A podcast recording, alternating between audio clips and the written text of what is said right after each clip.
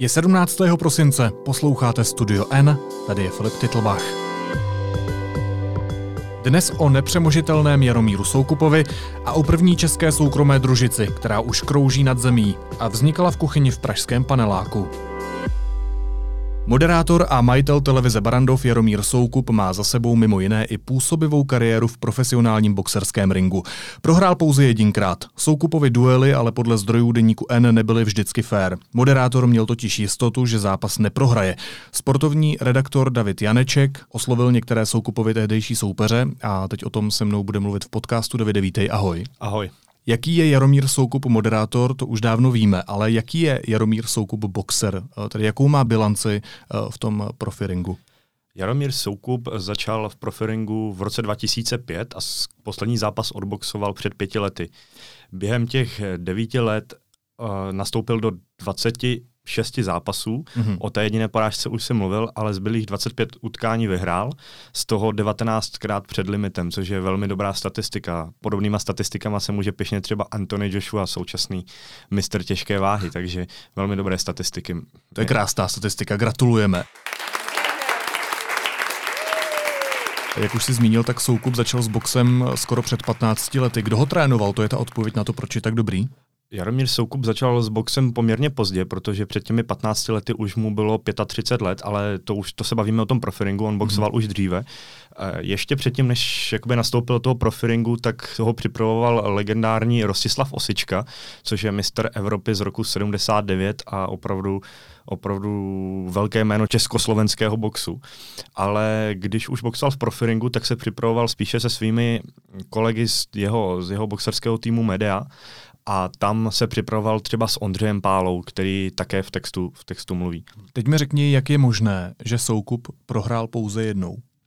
Ono to má několik rovin. Ta první je asi ta, že Jaromír Soukup neboxoval proti nějakým hvězdným soupeřům, což vlastně potvrdil i Ondřej Pála, se kterým dodnes spolupracuje. To znamená, že boxoval prostě proti boxerům, kteří tomu nedávali taky úplně tolik jako on.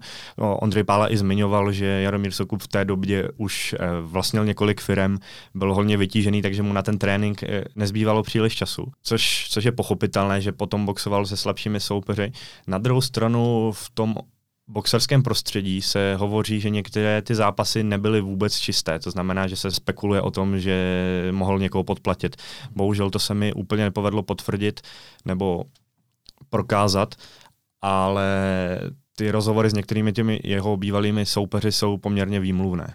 Jak jsou výmluvné? Co ti vlastně říkali, když si je oslovil třeba i s touhle spekulací? Chtěli o tom mluvit? Většina z nich eh, položila telefon a nechtěla se mnou se bavit, nebo většina z těch lidí, se kterými jsem mluvil. Ale nejvýmluvnější je asi boxer Pavel Šiška, se kterým Jaromír Soukup boxoval v roce 2007 a porazil ho před limitem. A Pavel Šiška to dos... znamená, porazil ho před limitem. Uh, to znamená, že ho poslal buď na zem, nebo vyhrál na technické KO. Mm-hmm.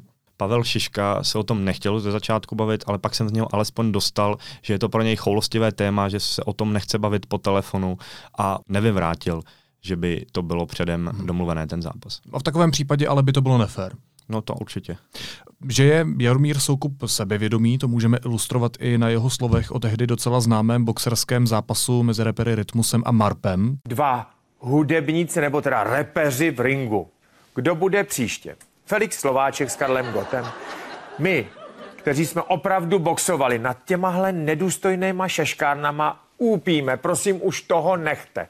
Jenom hlav, hlavně ať s boxem není spojovaný Robert Rosenberg, Marpo, nebo jak se jmenuje, a Rytmus. Prosím vás, běžte od toho a jezděte třeba na kánoji. Prosím vás za všechny boxery. Děkuji. Jakou tahle kauza a ta jeho slova měli do hru?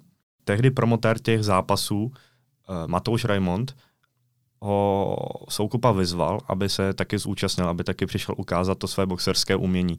Bohužel Soukup, své dobré boxerské umění, podle bilance. Soukup tehdy nereagoval. Uh, a, a nereagoval ani na výzvu pornoherce Roberta Rosenberga, který ho rovněž vyzval do ringu. Na druhou stranu Soukupovi už je 50 let, takže to je asi taky jako omluva pro něj, proč třeba nereagoval. Ale taky to možná o něčem vypovídá. Říká sportovní redaktor deníku N. David Janeček. Davide, díky moc. Taky děkuji. Teď jsou na řadě zprávy, které by vás dneska neměly minout. Hadí lázně v Teplicích jsou opět kulturní památkou. Ministr kultury Lubomír Zaorálek tak zrušil další z řady rozhodnutí svého předchůdce Antonína Staňka. Informoval o tom server neovlivní.cz.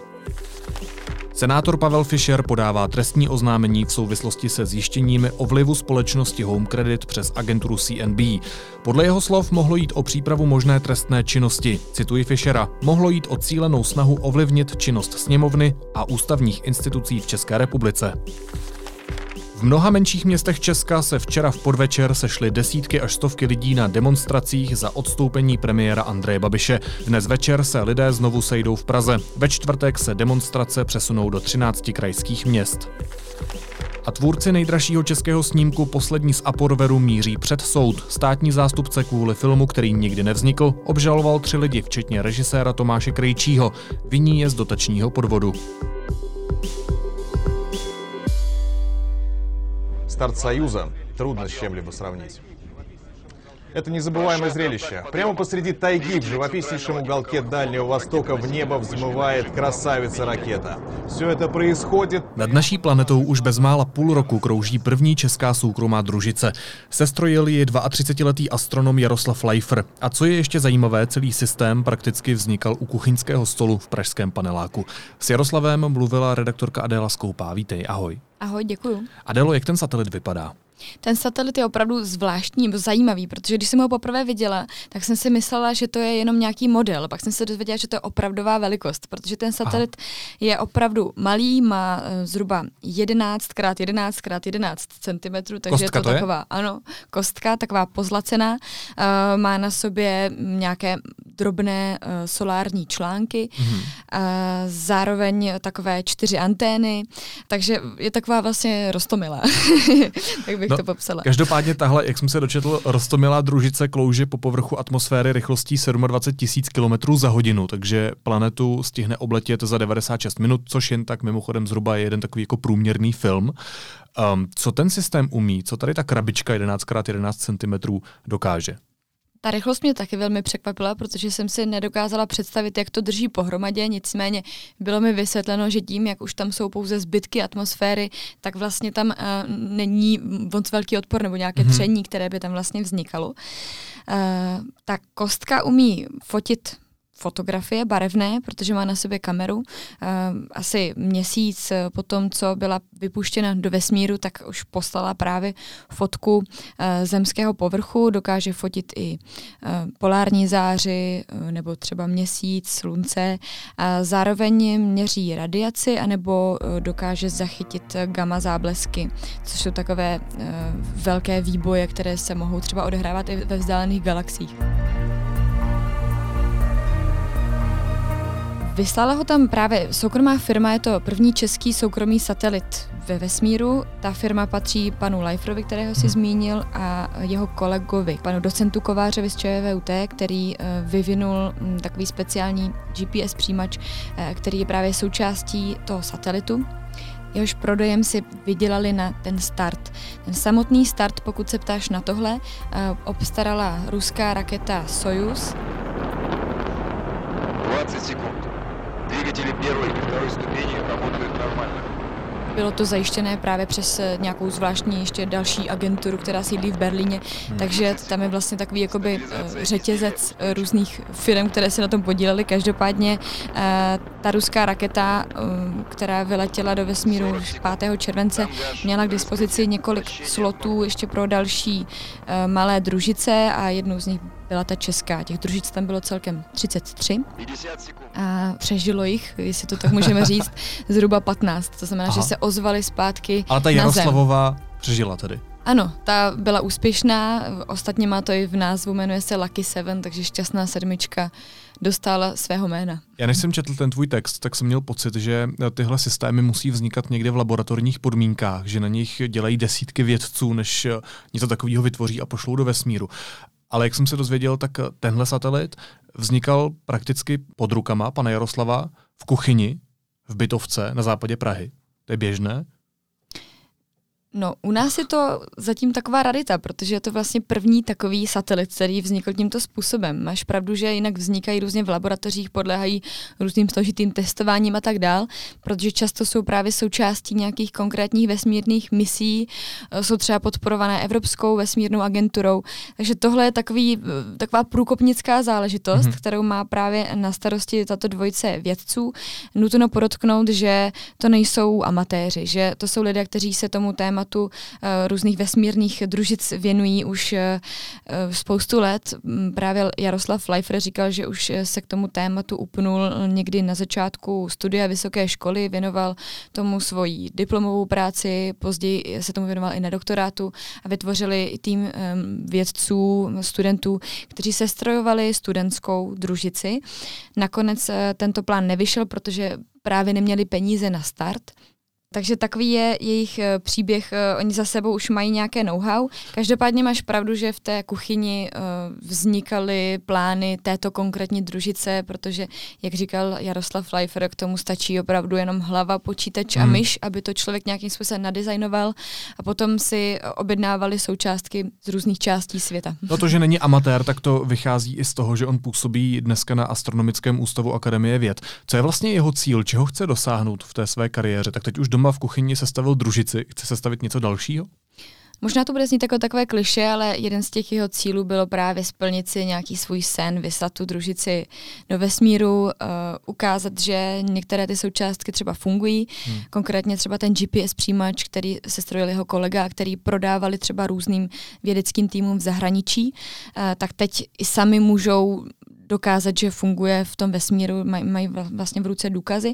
A další cíl je nazbírat data z vesmíru, například eh, informace o těch gamma záblescích a tak dále. Hmm se kterými třeba pak můžou pracovat další vědci nebo studenti a zároveň je to taková trošku popularizační mise, hmm. že se tady vlastně Čechům podařila taková malá družice, která nejenom, že se do toho vesmíru dostala, ale úspěšně tam funguje. Že opravdu... A je multifunkční vlastně. Přesně tak.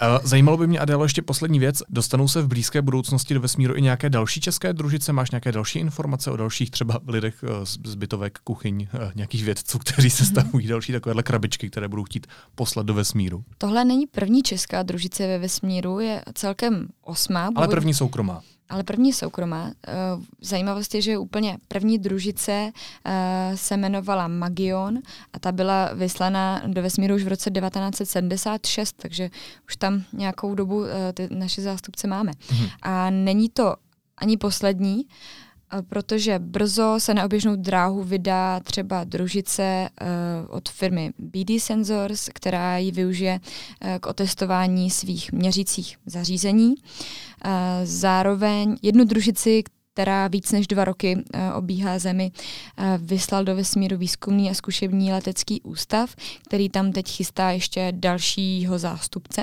No a uh, další zajímavostí je, že takovou podobnou malou družici, která se říká CubeSat, vyvíjejí i plzeňští středoškoláci. Takže jsem zvědavá, co z toho bude.